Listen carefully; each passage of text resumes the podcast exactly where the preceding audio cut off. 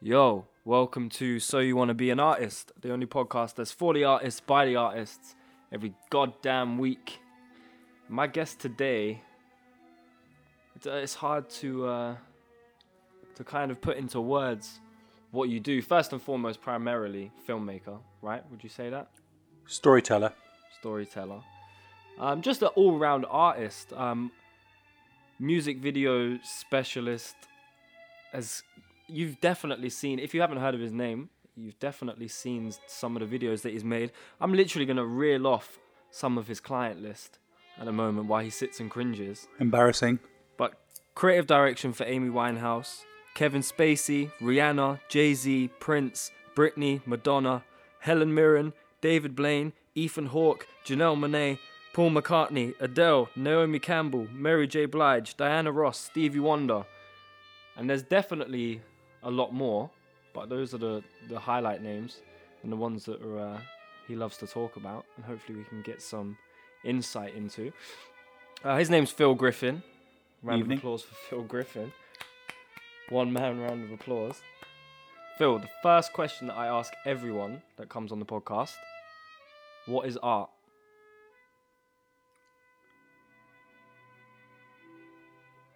A story.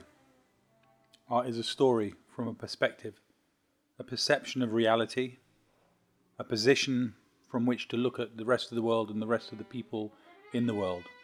It's a way of making sense or not making sense of what we live, life.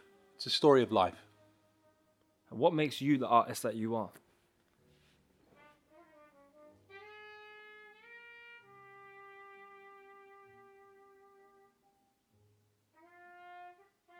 I trust my voice.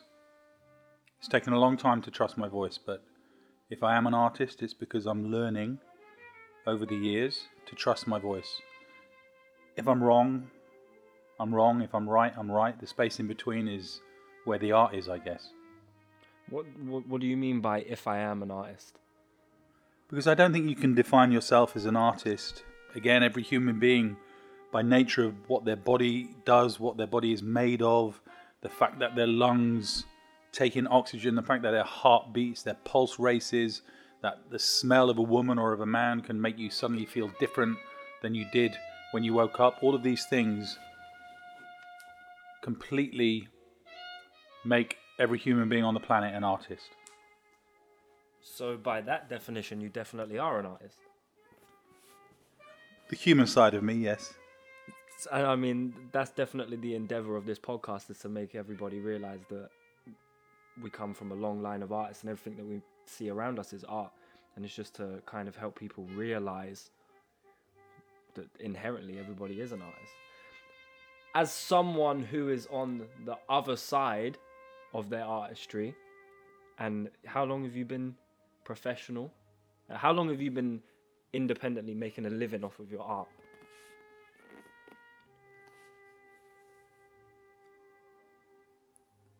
Thirty-five years. All right, well, that's definitely longer than I've been alive, and most of my listeners have probably been alive, and probably double some of them. So, as someone who has such a long tenure in the game, does it get any easier?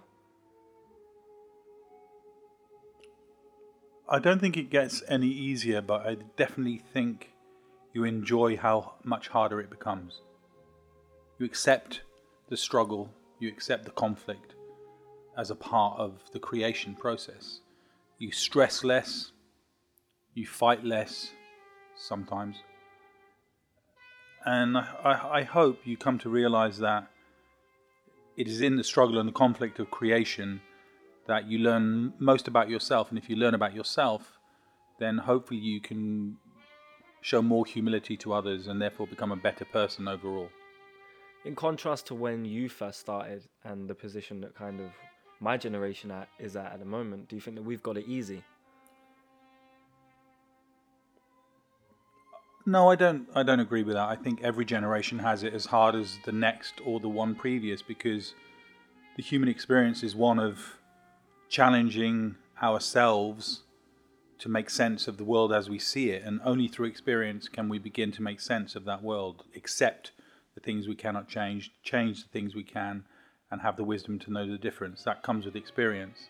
So I don't think your generation has it harder or easier than mine. You just have it. Same. When was the first time you realized that you wanted to create for a living? Or you actually you wanted to express yourself for a living? Or try and make sense of the world for a living?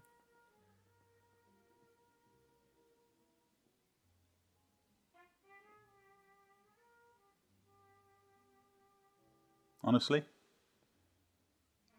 to get a girl Yeah. originally, yeah. But isn't that what it's all for? Isn't that what everything is pretty much about? Is to get someone. I think to get recognition because when you fall in love for the first time and when you are possessed by love or obsessed with love, all you're really looking for is someone to reflect back your own humanity. So, you know, that that heartbeat of self manifests itself first time when you look at another human and go, I want you to want me. That's when we start to want to express ourselves, to prove ourselves. It's primal.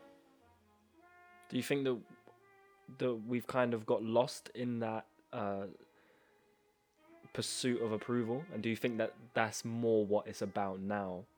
Now that we have such things like celebrity, and celebrity is attached to artistry, do you think that we kind of got lost along the way? I don't think there's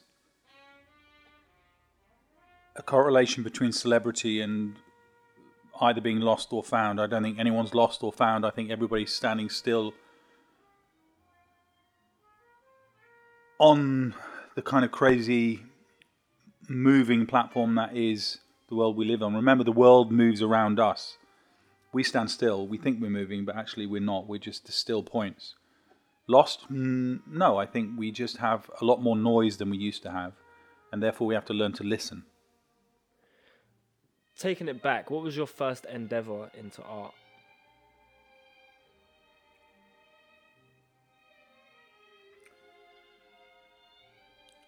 I wrote an article for a magazine about a dancer.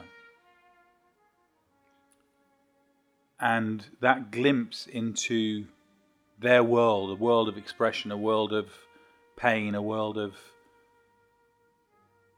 exhilaration and adrenaline, um, adrenaline just inspired me. And I, I realized did I didn't want to write about that experience. I wanted to have that experience. Dance.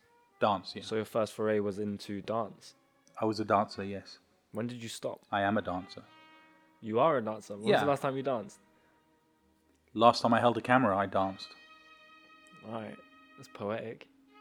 Uh, everything, if you look at my work, actually, if you analyze anything that I've done, it's the relationship between the movement of the person in front of it and me that creates the um, the images. So whether uh, it's the way that Amy moves her head and the way my camera moves round her in a photograph, or if it's the way that Prince wa- walks over a bridge and the camera drops down in front of him, everything is choreographed. Everything I've ever done is has been about choreography. How mindful of you are you of the audience when you are shooting a video or when you're creating? that's been a journey, definitely. Now, I'm mindful only of trying to share my honest view of others and trying to give my subjects, whoever is in front of my camera in my lens, whether it be in a still image, on a live stage, or in a film, it's about trying to give them a safe space to be themselves in. Because if you reveal truth, you're making art of some kind. Sometimes it's hard to reveal truth, to be vulnerable and expose yourself like that. Do you you work with a lot of pop stars? Do you come across just false versions of truth? And kind let's say when you're working with a pop star and they want to project an image or a certain personality, how do you cut through that? Make myself vulnerable for them. Show them that vulnerability is not um, some kind of wound that's going to make them bleed out. Vulnerability, there's an old saying a good photograph is not taken, it's given. It's something I say a lot. A good photograph is not taken, it's given. I think the same of a performance. I think the same of a piece of footage. You have to create a space where that person, whoever you're directing, whoever you're photographing, you have to create a space for them to feel comfortable enough to reveal themselves and to make them feel like you're the only person they're revealing to. To make Britney Spears forget that she's talking to 100 million people is everything I aspire to do. What do you get out of it? The honor of having their truth, the honor of having their vulnerability and, share, and sharing mine with them. It's funny, you know, even to this day, I feel very close to every artist I've ever worked with if it's if it's worked, if the synergy has happened. And sometimes when it doesn't, I have to be honest, sometimes it's my arrogance or my judgment of them which has made the work poor because if I don't see the beauty or the honesty in, in my subject, I might as well go home. But sometimes it does work and it has the opposite effect because they feel like they reveal too much, surely.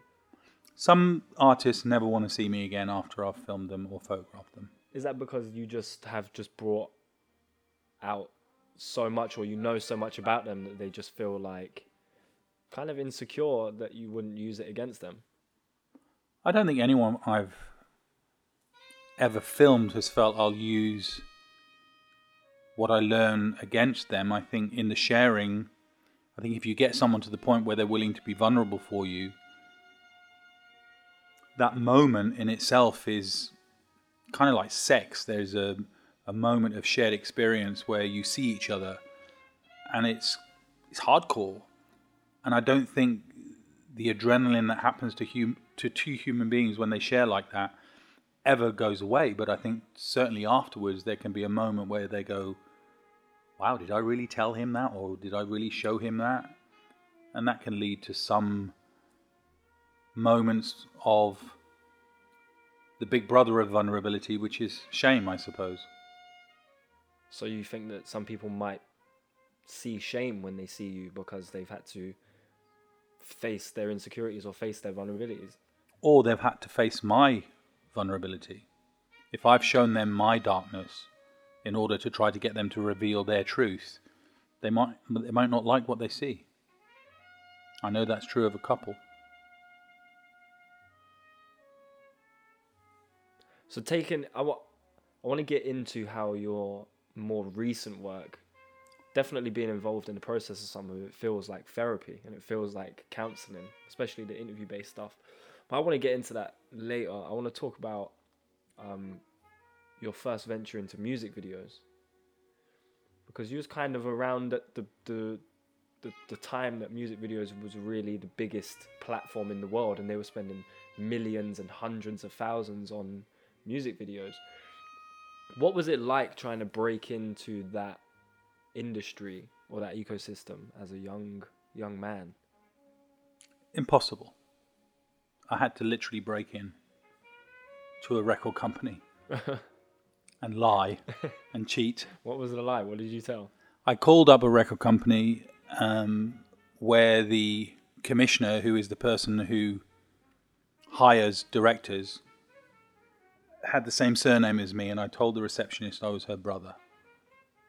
And she picked up the phone because she didn't have a brother, and she was interested in who this brother was. But the lie got me in to see her, and we became very close friends. Where was this? What? MCA Records in the days before Universal owned the world. And then what happened to that relationship after that? Like, where did that go? We made some 30 or 40 videos together over five years, and I ended up um, having her job as creative director of MCA Records. Where did she go? Sony. Okay, is she still active? No, she retired and became a sculptress in the mountains of Spain. That is goals. that is life goals. Mm. So, when you were creative director at MCA, what kind of responsibilities did you have?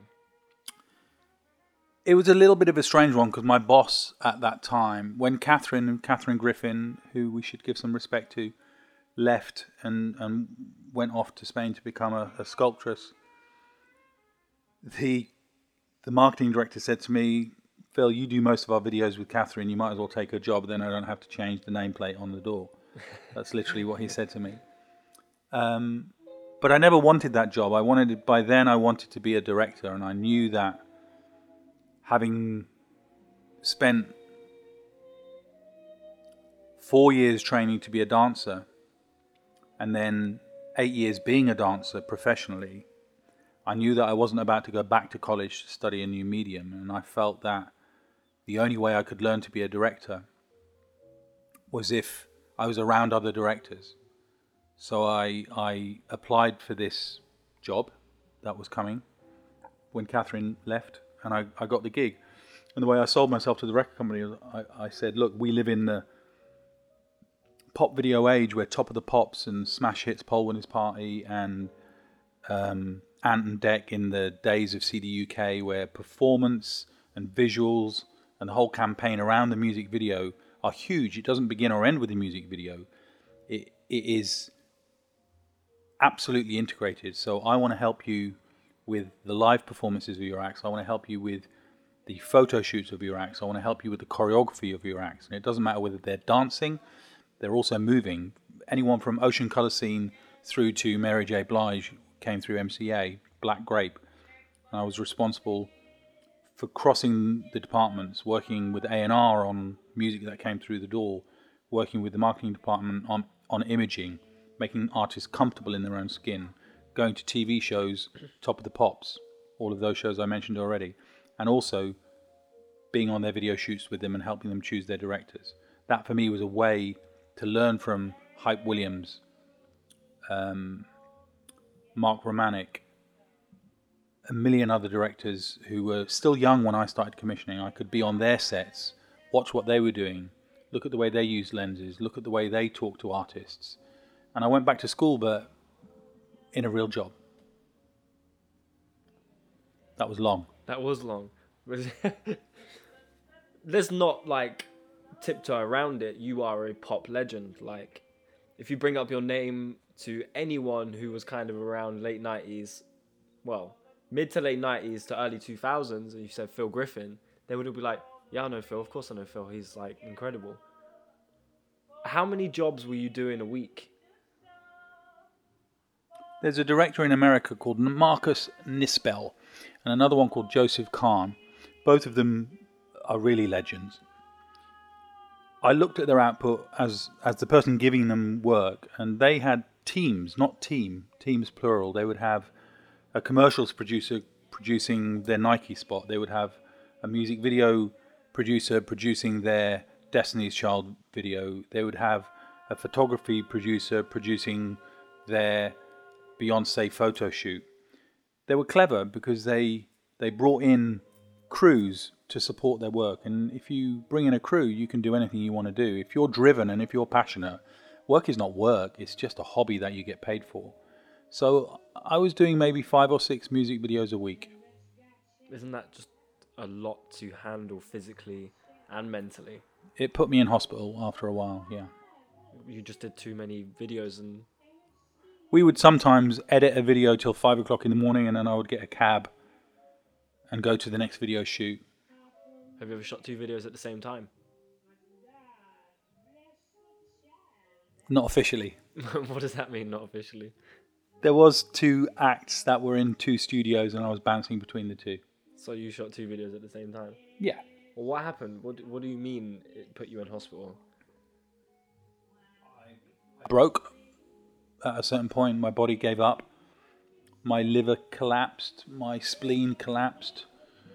Um, everything stopped working. My body told me that I had to stop. And that's when I got good. What, what do you mean? That's what, that's when you got good. Because you decided to limit what you were doing or channel yourself more focused. The art of business is not the same as the business of art. As an artist, I never really faced what I wanted to make I make what I had to make for my company to grow. I represented 11 directors at one time, all working across genres from rock videos to pop videos to R&B videos. I signed some of the most interesting talent that was around in those days and all of whom eclipse me as a director now. Ray Kay in America, Emil Nava, Emil Ben Taylor. if you know about Emil Nava, he used to run errands and was a T boy on, on as his first break on Phil's sets. But the T boy is often the most important person on the set. Well, definitely, if he dictates your mood. Yeah, absolutely. So I had a lot of directors and a lot of work going on through my company, and it broke me. I I just took on too much. So after six weeks in the hospital, I came back out and I went into my company and I sat the whole team down and I said, Each of you will find a new home and I will help you find a new home. But from tomorrow, I am going solo and I don't know what I'm going to do, but I know I can't maintain this anymore. And I needed to take a break, to take stock. My extended re education from choreographer to filmmaker was done, and I needed to become an artist rather than pretend to be one. Do you feel like you became? I met Amy Winehouse, and everything changed. Well, how did the relationship with Amy start? in those days, if you look back at my work, um, I was very prolific. Most of my videos were number one on, on the charts of, the, of those days, but not always because they were good, but because I was working with number one artists. So I became the go-to guy really mu- for record companies who needed to solve a problem or get an artist noticed. Um, because of the volume of my work, I would get hired a lot to break artists. I'm not always sure it was valid to do that, but it happened. Tyler James was an artist on Island Records, and the label were having a few problems getting him away and getting people to notice him. They'd made a bunch of videos and put out a bunch of records, and it wasn't quite working, so they called me. He was managed by Simon Fuller, who started the Spice Girls. And they said, Look, can you look at this artist and tell us what to do with him visually? So I came up with a plan, and it worked to a degree. And um, Tyler became a great friend. And he invited me out one night and said, Look, you need to meet a friend of mine, this young girl, Amy Winehouse. She's incredible. She's just got a record deal. And I think you and her would be would be great together. So Tyler introduced us. So was this pre or post Frank? In the middle of Frank. So had she had singles out? Stronger Than Me had been The video as well with the Yes. the boy in the the, the Horrendous, shirt yeah. that stuff, and it wasn't a very. I didn't get it. I'll be honest, I didn't get it. And I told Amy I didn't get it. What did she say? Fuck you. and your reply was. Sorry, babe. And then is that how the relationship started? Yep, we drank a lot of tequila. And she said, Tomorrow I'm going to send you a song and it's going to blow your mind. And that song was. Rehab. And what did you think when you first heard that? The A and R in you and the creative director, and the fan of music. I thought, oh my God, I just told this girl that I didn't get her, and she has just sent me the best pop record I've ever heard in your life. in my life. What was your reply to that email? Just wow. When do we start? And she said, We don't. You fucked it. she truly did. So I had to beg a little bit and I had to um, do everything I could with my charm offensive to get her back on board. And I did manage to get Amy back on board. But there was a bigger problem because the record company didn't think I was cool enough. Amy was blowing up. Frank had uh, was a um, a Brit award winning album. Anybody who was anybody wanted to work with her, and my history was pop records, boy bands, girl bands, people you have a problem getting on TV. My work wasn't noticed in America yet, so I was still very much the king of English pop, and, and Amy was not that. So the record company said no. What won them over? Amy. Amy said, he gets me, listen to him. So the record company came back and said, look, we have a problem actually here because Amy wants to do a performance video with her band, but the song is so strong and it's such a true story, we really need to tell the story of rehab. And we don't know how to do it because all the scripts aren't working and she won't do it and she likes you. Can you write something that helps us? So being a problem solver, I looked at it and I wrote the script for Rehab, which anybody who hasn't seen the video, it's the journey of Amy to rehab. But with her band, she wakes up in the morning, the band are in her bed. She goes to brush her teeth, the band are in her bath. She goes to the doctor, they're in the doctor's surgery. She goes outside, they're there. She gets to rehab, they're there. Everywhere she goes, her band are with her. And obviously, that came out and was one of the biggest songs of all time ever. Huge. What Nothing did that to do do with to to your career? Was the, the the kind of perspective that it flipped? Was it like, oh, wow, Pop, uh, Phil Griffin is cool now? I don't think the world is that polite. I don't think anybody thought Phil Griffin was cool now. I think people thought Phil Griffin can do cool, perhaps. I don't know because I never made a move about being cool. A week after Amy, I was back doing a pop act that I loved because I've always been very loyal to any artist that's loyal to me. And um, cool is another country. I don't get cool. I had a question. Uh, did you feel like, uh, in terms of uh, creative partnership, that you'd struck gold with Amy? Didn't even think about that. I knew I loved her. I knew I needed to protect her. Tried. I knew that she was the most important singer to come out of country, out of this country, or any anyone anywhere in the world, probably since Billie Holiday or Ella Fitzgerald. I love jazz music. I love blues. My favourite artist next to Amy Winehouse is probably Diana Ross, who I introduced her to, which was interesting. Um, so yeah, I didn't think about gold. I just thought about truth. She was truth. Someone that you love so much and that you work so closely with, when what happened to her happened, as tragic as it was, what did that do to you in terms of creating? Did you feel like that was something that you couldn't capture again with anybody else? I didn't want to look at another music video ever again, to be honest, How long did that last? until I heard Maverick Sabre. Wow. His is the first voice that I heard that I thought, okay, music's still alive. How did was he brought to you, or did you just hear him on the radio? Like, what was that moment? It was the usual thing. That's not a slight. We can just skim over that like it's a sl- small thing, but that's a very fucking powerful situation to not ever want to do a music video again. Hear an artist and be like, oh my god, like it's like a rebirth.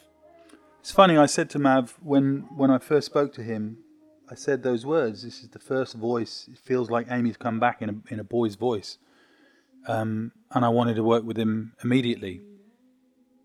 Um, I didn't and haven't. Go figure. Are you still trying to?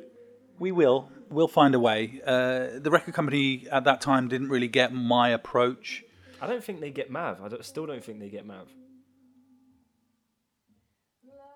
again, you know, no one ever got Amy. No one ever got Prince. These artists have to arrive in their own place, in their own time, and the problem is business takes over. And I'm not slating record companies because record companies are about business. It's the artists very often who get it wrong themselves. They become business heads and they stop focusing on what they're good at and become good at what they're focusing on. It's a different Here's a tune, Gran Torino, Jamie Cullum. Amazing song. Written by Clint Eastwood, believe it or not. Clint Eastwood's the guy. Yeah. Um, yeah, as an artist, you have to be very focused on your truth, and it's a very hard place to be. They say artists have to suffer for their art. I don't agree with that. I think what you have to suffer, suffer for is the urge to protect your truth, and so many artists don't protect their truth. And Kane, you were with me when we sat downstairs with with Mav, and I said, "Look, dude, whatever doesn't work for you is your fault, not anyone else's. Take responsibility for your art, make it the best you can make it, and if it fails, it fails on your terms. There was an incredible singer when I was young as a director called Connor Reeves, who I think is the father of English soul music, definitely. But he was signed to a record deal and he tried to do what the record company thought was right and all their intentions were correct. But he didn't quite stick to his own path. You can't vary from your own path as an artist. Why You hasn't. Mav listened to you? Why is he still doing videos in New Orleans? No, that's a long time ago. Mavs. No, this, this came out. This was his most recent single. Um, fly, come fly away, fly away. Yeah, but that's like six months ago. yeah. But The conversation we had m- with Mav was after all of that. Oh, okay, okay. I- I- he's he's looking at his situation right now, I believe, He and I be. He was. He's criminally overlooked. criminally overlooked. But again, listen, you know, I got 35 years on you. Time. Nobody gives anything any time, including myself. We forget that in 10 years' time, things will be different. In two years' time, things will be different. I feel like six months things will be different. In six months' time. So you have to just try and stay steadfast to what it is that you want to say. Do we have time in this day and age? We have to take time. I feel like that's what you have to suffer for. You have to suffer for your time. Everything else kind of comes natural. You have to suffer. What do you mean by suffer for your time? Well, it's like there isn't, there really isn't enough time because the way we consume media at the moment is so quick. It's like you have to suffer, you have to play the record label game to get the exposure as an artist to then even have some kind of window of opportunity. And you have to suffer the, the bullshit in order to be heard. It's funny because for the first time I've just made something that I don't care if no one sees. Done a documentary about a, an incredible living artist, the first living artist to have a piece of his work bought by the Roman Catholic Church while he's still alive, a sculpture. And I spent six months in his studios in Belgium, studying his work, filming his work, photographing his work, making my own work about his work. And if no one ever sees it, it doesn't matter because, you know, art is a process and not a product. And at a certain point in your life, you have to face that truth. What I'm doing is about what I'm doing, not what gets done. The outcome often destroys the perpetrator of the art. Amy's music could be seen as destroying her. I once said to Diana Ross, incredible, credible mother of all blues singers, can you just do a bit of Billie Holiday tonight because you sing it so good? For for anyone who's younger here, Billie Holiday was played by Diana Ross in a song called Lady in a film called Lady Sings the Blues, probably the the best blues movie ever made. And Diana Ross played her, should have won an Oscar. She didn't. She was the wrong color at that time. Maybe still. And I said to her, You should really sing these songs. Uh, You sing them better than anyone since Billie Holiday. Please sing the songs. And Diana Ross said to me, Do you know what those songs did to me? Do you know how those songs hurt me? Do you know how those songs made me want to drink myself into the bottom of the glass every single night? And for the first time as a young artist, I understood what truth, repeatedly told, can do to an artist. If you're a true artist and if you're like Amy, putting your heart on your sleeve about love, about pain, into those words, into those melodies, every time you sing that song, you're ripping off a, um, a scab and you're bleeding again. So, art sometimes is something that one should make and leave and walk away. that's kind of a thing that always comes up in conversation when I do these podcasts. Is about how I, how sick I kind of find live performances, like um, how you will pay to stand and literally watch someone pick off their scabs and and bleed out in front of you for everybody to clap. And I always I always wonder like, how is that for them to go up and do that and and experience that? Well, again, there's, there's great beauty in sharing vulnerability. Like it might as well happen in front of you. The situations that happen, like there's no difference between Amy singing about crying on the kitchen floor and Amy just sitting on a stage and crying. Like it's it feels like it's the same thing. No, I don't agree with that because to analyze, encapsulate, and reproduce the purity of that emotion and to share it through composition and through discipline and through vulnerability is not the same thing. I went to uh, an open mic thing last night and it was very interesting because there were some young artists there who had incredible voices, but they were singing for themselves. It was so indulgent. There was nothing honest about their performance, no matter how good their voices were. There was just that little bit missing, and the bit that missing, the bit that was missing was the truth. If you share the truth, it becomes something sacred, and if you don't respect that sa- that sacred space that you share it in, it's not art. So it's not the same as just sitting on the stage and crying because anyone can do that. Anyone can go and smash themselves in the face or ring their ex boyfriend and go, You don't love me. No, I don't. It's not the same thing. Finding a poem out of it, finding a piece of yourself that you're willing to share and let go, that's, that's something else. How we recover from it, how we go on and do it over and over again. My teacher in Belgium says it takes a lifetime to become a young artist.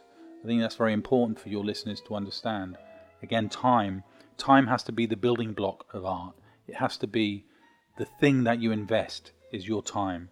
And so you have to be careful what you invest your time in. It takes a lifetime to become a young artist because we're born, we unlearn everything we knew the moment we were born, and then we have to slowly recover it.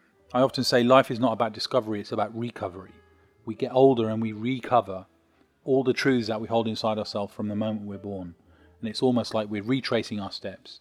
You get to a certain age, 21, you think you own the world. 24, you know you hate. Thank you very much.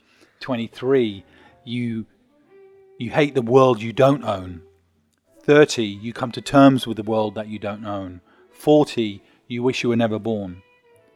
50, you own your own world, if you're lucky. Is that you telling us how old you are? I'm not 50. Uh, why at I'm 40 52. Why at 40 do you not want to live anymore? Because it's hard. Life is hard. And you have to make so many sacrifices and so many compromises, mortgages, kids in school. Do you have to? You don't have to, but one does. It's it's pretty much the human experience to learn to accumulate Stuff. material stuff, which you then Google George Carlin comedy sketch stuff. Led comedy legend George Yeah. Carlin. Yeah, Google that. Watch stuff. He'll tell you you get all this stuff and you collect it, and then you need to put it somewhere, and then you need another space for more stuff, and then your stuff's important shit, and other people's stuff is just shit. So you have to protect your own stuff. It's what we it's what we do as humans, and then we have to slowly unlearn that. Are you? Is that something you're unlearning? I'm definitely unlearning Uh, What are you trying to get rid of? baggage. Physically? sometimes physically, but then you know you're in my studio right now, and for me this is a sacred space. It's a place where I get to think, and it's a place where I get to have ideas, and it's a place where I get to create. Whether it's recovering pictures that were made for me 30 years ago that were in a garage and got all moldy, and I had to clean them for eight hours with alcohol and a what do you call those things you stick in a Q-tip, bud. cotton bud, or um, CDs and pictures and top hats and boxes and poems that I've had for 25 years. But the truth is, this studio costs money every month, so I have to pay for it every month. So therefore, I have to earn something to pay for it. So there's the compromise. Do are you happy with that compromise, or do you resent it slightly? I'm very happy with that compromise. I resent I it. struggle with that of doing. Uh, of course, I need to do. I need to pay for some stuff. It's natural. I need a phone. I need to travel across London or to and from wherever I am. And it, it does. It gets a bit resentful. Like fuck. Do I really have to just do this for for my freedom? That small price for your fe- freedom. Yes, you do. And that's again, that's another thing you have to suffer for your time because you, you the suffering that you do is shit you don't want to do just so you can buy yourself some time to sit in an office and do do nothing if you choose to This isn't an office. or a studio. But that's quite beautiful because You remain a starving artist essentially.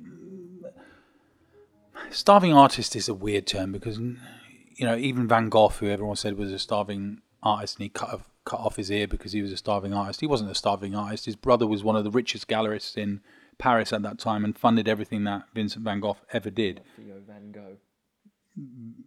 Theo van Gogh. He had red wine and women whenever he wanted them. Vincent van Gogh did. So, uh, listen again. Legend is is based on lies mostly. The truth is, you put up with whatever you have to put up with to be who you want to be. And at a certain point, you do start to look at your world and go, I do want to go to Africa and watch lions and watch cheetahs, which I just did. I do want to do that. That costs money, so I have to earn the money to do that. So, but you do start to reverse around. So you start to do things to earn money to do things you want to do, rather than earn money to protect all the things that you've accumulated that you don't really want or need. There, there is a shift, and I think it comes around the 40s. Oh Jesus! 17 more years of this shit. You'll do it. I hope so. I hope so. Talk about um, the way you said that you're now trying to unlearn and recapture those truths from when you were born. Is that the space you create from? Is that like a momentary window into that time period that you're talking about?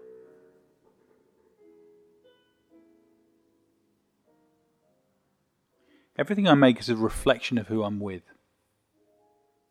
It's funny, I said to my adopted son today, he congratulated, he, congrat- he congratulated me on a 21st anniversary, 22nd. 22nd, and I said to him, you know, you, you're a part of that. And he said, what do you mean I'm a part of that? I said, well, my commitment to you as a newborn, to see it, see you through to adulthood, to try and make sure that you become some kind of decent man, has shown me what a commitment is about. It's shown me what running the race to the end is all about.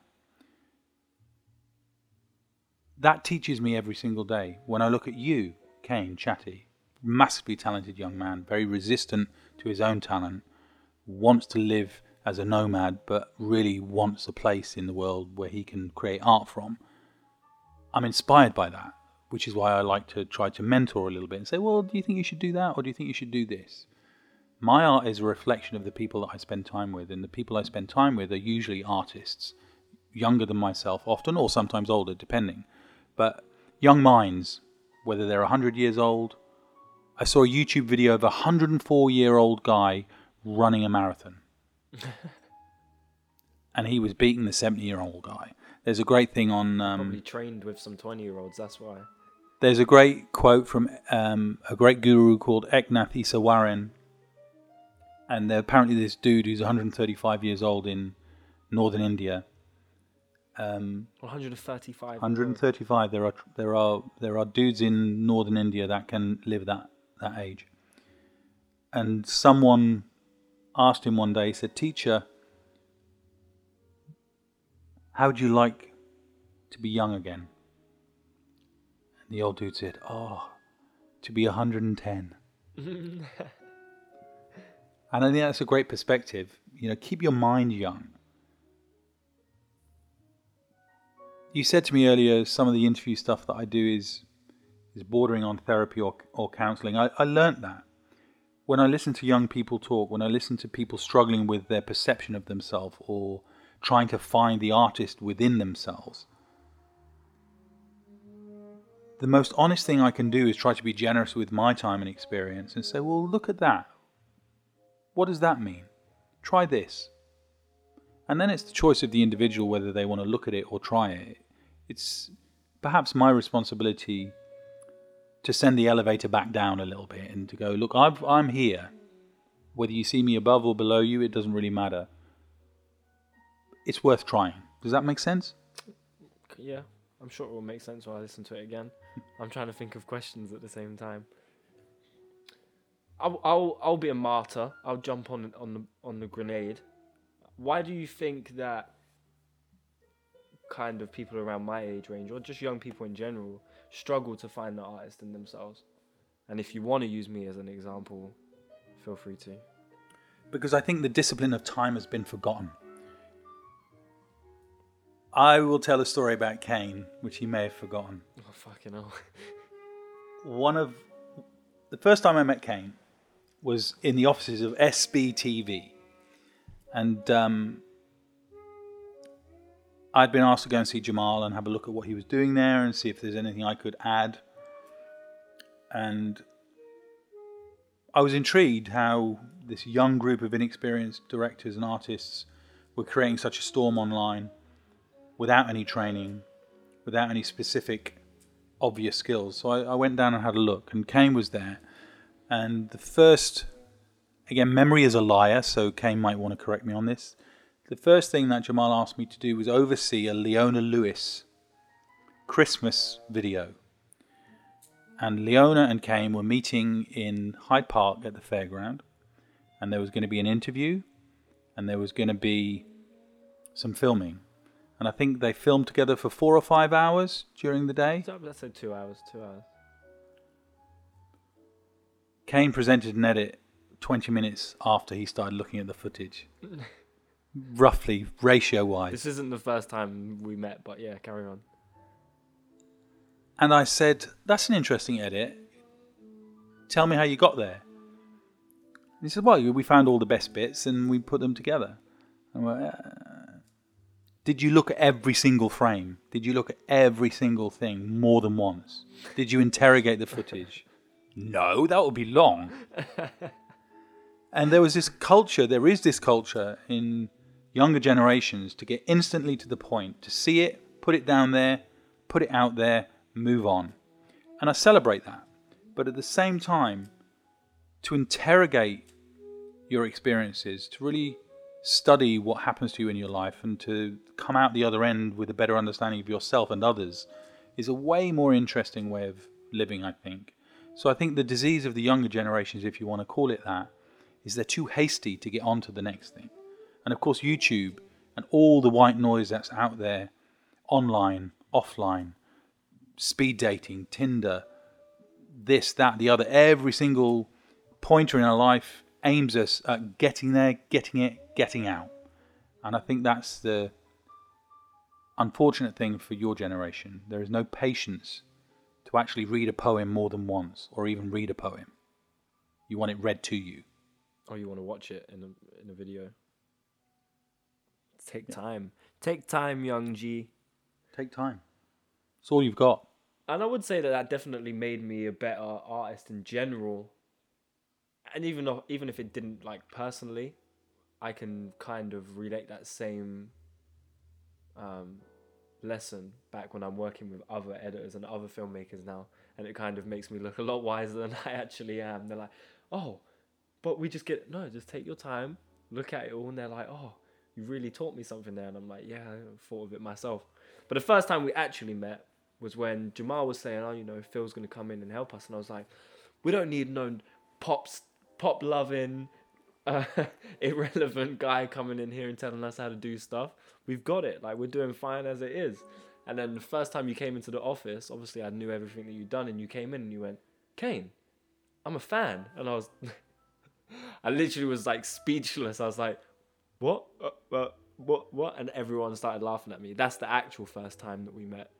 Um, and then yeah, that was like like three years ago, which is actually pretty pretty long. It's a big percentage of your years and a very small percentage of mine. It is. Because that's what time does. It expands and gets bigger and, and reduces at the same time. Every year that you live, the percentage of one year of your life is a smaller. So that's it's kind of a hack, I guess, essentially, to tell someone who's younger to take time because obviously it's easy for you to say because your perspective of time is that it actually lasts a lot longer. Whereas No, a lot shorter. Opposite. What do you? How do you mean? But with us, a second to us is a lot shorter than your seconds because you've had a lot more of them. I have less time left than you have. If I live to the average age of a man, which is 75 in this country, I have less time on this planet than you have. So I should be in a bigger rush than I you. guess yeah, I guess it balances itself out. But let's say if someone's 20 and you say five years to a 50 year old, that's a tenth of your life, which means it goes so slow. But to a 20 year old, that's a quarter of your life, and that goes so quickly. So it's like five years is like that's so long, but to you it's like five years is not that long at all. I've been here for ten of them, and it feels like yesterday. Yes, but you have to. The, the way to expand time is to is to acid. use all of it. Huh? It's to do acid. It's yeah. You'll go through that phase, I suppose. The Did way you? to, of course, All right. the way to extend your life in your lifetime is to be aware of every moment of it and to use every moment of it. And that might be dating a girl. It might be watching seven hours of a box set, which I did yesterday because I needed to switch off and I needed not to think about Usher or Ronan or AKT. Albert Kennedy Trust or my child waking me up at one o'clock in the morning because he hasn't got enough money for tequila. I wanted not to think about any of that. And as luck would have it, on catch up, I had five episodes of a TV series that I hadn't watched. And I was like, bonus, I can sit and absorb this program for five hours. And that's a good use of my time because it reset my brain and it calmed me back down so that I could come back in and make a judgment about a photograph or think about an edit or think about the space to give the young man from Albert Kennedy Trust that he needs to tell his story. So I think all you do as you get older to expand your time is to use it more carefully and to be more aware that you don't have as much of it as you think. As you get older, do you start to think about legacy a lot more? I'm not interested in legacy You personally, or do you just think that that's in general. I think legacy's for ego so? Why do you mentor? because that's a living that's a living thing. I can't legacy from I can't mentor from the grave. I can't my work maybe can, but that's not me anymore. That's whatever's left behind. But to mentor is essentially to pass on your philosophy. No, no, no. A mentor is not to pass on my philosophy. Well, that's what it's you to do, reveal. No, no, no, no. I can safely say that a lot of the stuff that I know, or a lot of the ways that I um, critically think about things, I've learned through you. Yes, because I've revealed it in you. What so like? You've given me the knowledge to kind of pair, partner up with my belief. I've revealed. I haven't given you anything. I've revealed and introduced you to parts of yourself that may have lain dormant. I've just reopened some neuro pathways to allow you to look at yourself in a more self-critical way and go, ah, actually. And in the human experience, there are common threads. The way I do things through experience might help you do things because they're good ways of doing things. But But that's it- to denounce the work of any philosopher ever and say that they don't have legacy. But all I mean- they've really done is expose truth. That's all philosophy is. Is just a roundabout way to talk about truth and and the human experience. So I'm much more interested in scientists than I am philosophers because philosophers think about shit, scientists do shit. I'm not interested in philosophy because all philosophy is is a good conversation at the end of the day. A good experiment has an outcome. Philosophy just proposes an outcome. Doesn't interest me. we didn't. You didn't answer my childlike question. What was a childlike question? When you create, is that a window into what it feels like to be that child again who only knows truth? When did you ask that question? Yeah, I asked that question. Don't fucking sidestep it like I don't have great questions. Okay, ask it again and let me consider it. The question was, when you you talk about recovering that childlike mentality of complete truth, pure truth. When you create, is that you kind of peeking up over the ledge through that window to kind of learn how to maybe get there quicker, or just to experience it again? I think it isn't useful to use terms like "is it you peeking out." It, again, they're all they're they're all tied up with the ego of an artist or the ego of a human living in a singular um, existence. If I, I would like to answer it by saying, when I create, I'm joining a conversation that's been going on for thousands of years with other artists. I'm in touch with Picasso. I'm in touch with Caravaggio. I'm in touch with Galileo. The moment you decide to act as an artist, you look at my David Blaine um, piece. He talks about he acts like a magician. I act like an interviewer. Ethan Hawke acts like an actor. As humans, we wear masks, and as an artist, you take that mask off. And once you take that mask off, You are just a part of that bigger artistic consciousness, if you like. So I don't think I. Is it an peak up- artistic consciousness or is it just a human consciousness? I think human consciousness is a piece of art. So all you are is revealing the part of you that is a piece of art when you become an artist or when you aspire to become an artist. Well, why do people neglect that? Why is there so few people? Why is it actually commonly looked down upon? Because they're taught to be frightened of it. But Where are they taught? Where are they taught that? From the moment they're told to get a real job, from the moment they're told to have qualifications, from the moment they're told to achieve. I left school with zero qualifications. I sat down for my first exam and I thought, this is bullshit. And I walked out of the classroom and I never went back. I haven't got a single qualification, not one. What did they do for you? Not saying don't go to school because it's a great place to learn, to, to socialize, to learn to be with others. And I went back to college. I studied dance. I studied film. I'm still at college. I'm studying you. I'm studying whoever I put in front of my lens. I'm hoping to learn what it is that makes me tick by looking at others and seeing what makes them tick. It's a scientist's approach.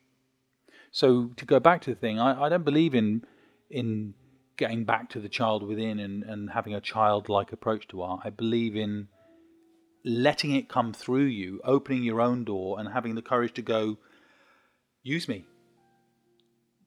Consciousness. And it's not, I'm not a hippie, you know I'm not a hippie. It's, it's not about smoking dope and taking, what's that drink they drink in the desert? Ayahuasca. Ayahuasca.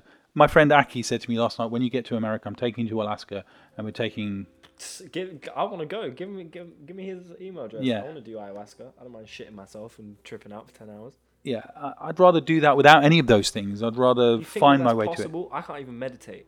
I, yeah, because you haven't learned to yet. It's hard. It's not hard. It's, It's the easiest when you're uh, old man. substances. No, when you're not. Yeah, but that's not real. I spoke to to, to my son about this. When you're tripping, and trust me, I have.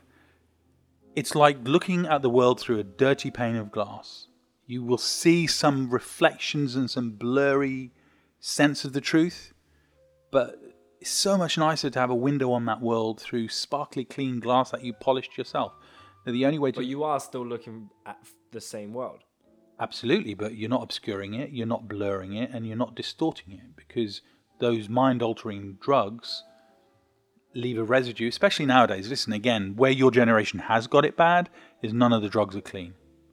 They're all cut with so much Persil soap, other brands are available, that you, Tesco Value. yeah, you, you're not really getting a true experience. Well, so maybe out in the jungle, huh? That depends on what you're taking. Yeah, well, maybe I'm just not interested in that anymore. I wasn't that interested in. They just lost me time, and time's too valuable. Who wants to spend 12 hours not being here? Well, It depends where you go. So it's relative, I would say. I'd rather be awake wherever I go. You've got to be woke. Awake versus woke. Next question. I don't even. I don't have questions. We're having a conversation, Okay. so don't miss me with that question stuff. Um. What? Here's one for you. If you know. If you knew then what you know now, would you have even started?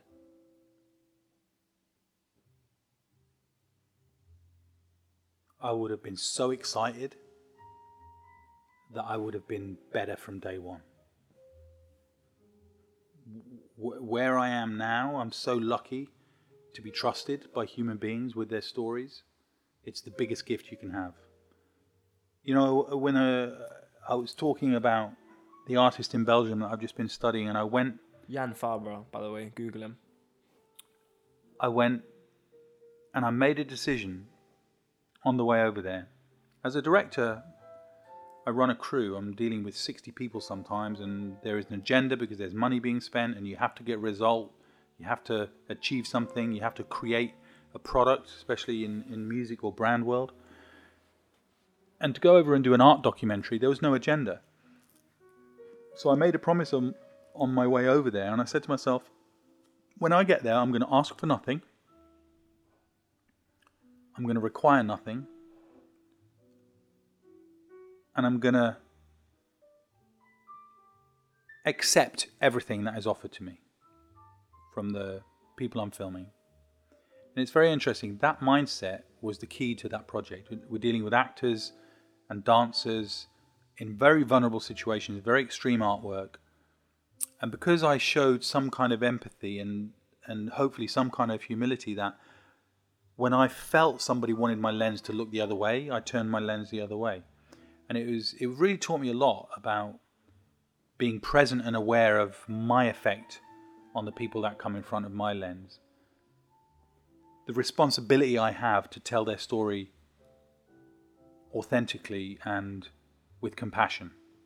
I think, I hope that's why the work I've done with Amy or the work I've done with Brittany or the work that I've done recently with XOV has some level of compassion to it because I'm really, really careful about my responsibility with those stories. So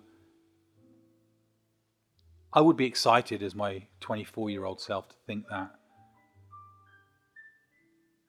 I could be trusted with a story. What about your story? It's the story of you, it's the story of Caleb, it's the story of Paul, it's the story of my mother. My story is just a reflection of all the stories of the people that walk through my door. That sounds like legacy. It's a living thing.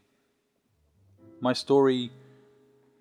The problem with legacy is it becomes Ego. mythology so quickly. It also it also kind of stems from ego. It's like I don't I don't ever want to be forgotten, and I want to make sure that everybody knows I was. I have no important. sense of. I have no sense of that. I have no sense of that. I don't understand that. I don't understand this idea that you have to leave something behind, because I don't think you go. Uh, what is? I was at dinner the other day for the the gallery that are doing my show in Belgium, and the guy said to me, "So you believe in rein- reincarnation?" And I went, I, I don't know if I, he said, well, because you talk like you've had past life experience. I said, no, listen. He said, so you, you've had many lives. I think you've had many lifetimes inside of this one. And my response was, I've had one life, but perhaps a few bodies. Because that's what I believe. I don't think the, you, I don't think you go anywhere to leave a legacy behind. I think you just move on. Uh, again, the Hindu perspective would be that if a T-shirt is threadbare, if a pair of jeans have got no seams left, you discard them and you move on and you get new jeans and a new T-shirt. You wear them until they're no longer of use to you, but you don't hold on to them when they can't clothe you anymore. You get new clothes. And I think the soul and the spirit does the same thing when the Same with body. car. The body is a vehicle. It's a vehicle. It's, and you, use it. The driver. yeah, you're the driver. Ah, or So- the passenger. All right. But wouldn't then legacy be pretty cool to come back and then be like, hang on a minute, that feels like I did that. Like to come back and kind of leave yourself a little, not like it, just a little landmark or a little reminder that you stumble across and be like, "Oh, this is fucking weird. Yeah, but now you you you're getting into a difficult area because you want to talk about time, and in in all truth, I think time is is the biggest illusion of all. I think it's all happening right now. I think we're in one single moment constantly. So there's nothing to come back to, and there's nothing to go forward to because it's all happening instantly. But there is though. But there isn't though. but, but there is because we can sit and we can read books by Christopher Columbus from 1495 and shit. Like there are, there is history. History exists. there's a there's history of another moment that's happening right now in its own space and time so you have to think about it in terms of parallels. Every every journey has its sync points. Every journey has its signposts but it's an ever expanding horizontal field. So christopher columbus is marching along his journey at the same time as you are marching along your journey. Is this like quantum relativity? i don't know. It's just my feeling on stuff. I think everything's happening right now. To be present. It's the only way i can get through. so? You would you would say that time is like four dimensional in the terms that it's stacked on top of each other. I think time is multi-dimensional. I think four is limited. I think there's 7, 12, 100 dimensions. But would you say that all of these situations are stacked on top of each other and they kind of just I wouldn't say they're stacked top or bottom or sideways. I think they just revolve around? themselves. This is way too much. yeah, because Far too sober for this conversation. Try too sober. yeah, but this is when you'll understand the conversation for the first time.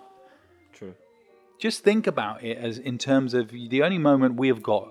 We're supposed to be working, but we're stopped and we're doing. We are working. Yeah, but I mean, working on something that has to be delivered rather than something that. This is- has to be delivered. I got people waiting for me. Yeah. All right, we are working right now on this, And also everything else that comes afterwards. But this is the only thing that exists right now for you and I. We're having this conversation in this moment.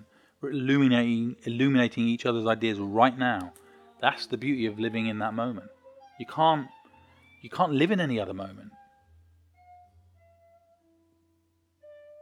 It Just makes you crazy.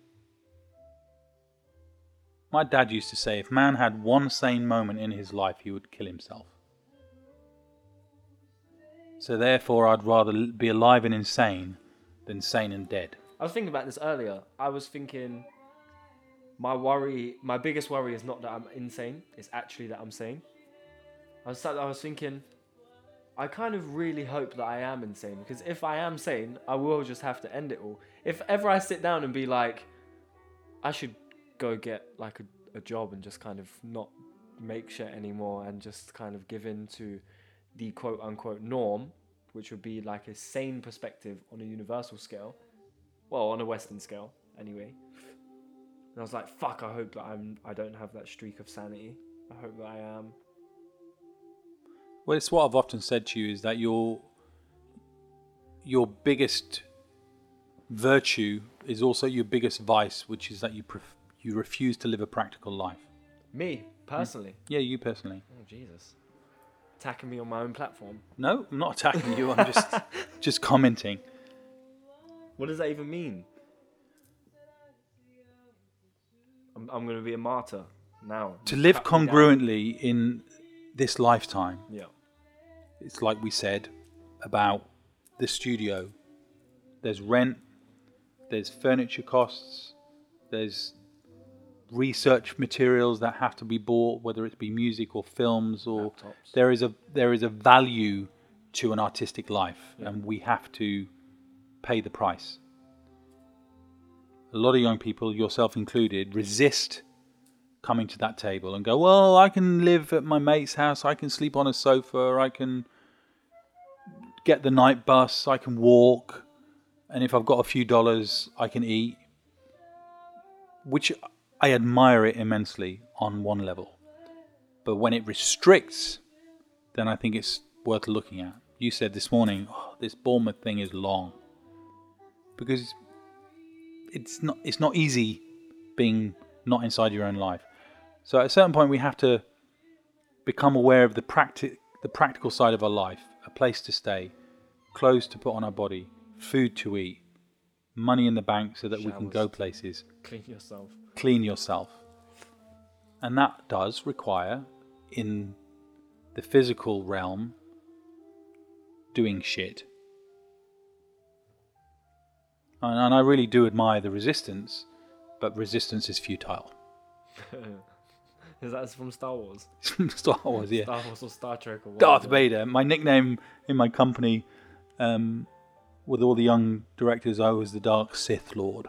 really Yeah, don't see it I was different then, But you definitely are a Jedi mind specialist. perhaps.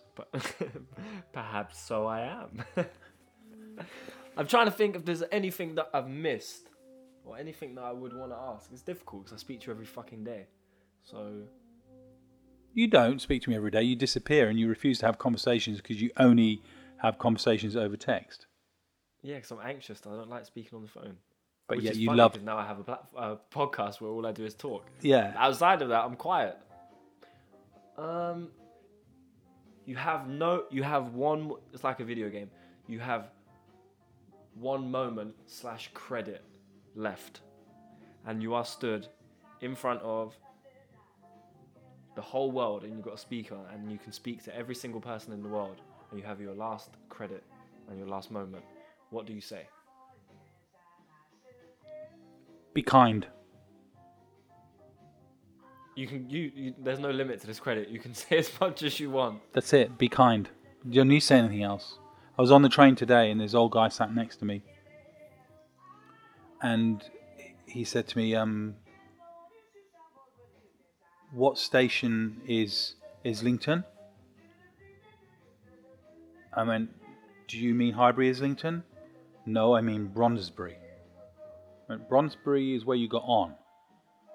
Yes, I'm going to Islington. He was like, I think. So I stayed on the train, two stops past my stop, and got him off at Islington. And as I stepped back on the platform, five people smiled at me.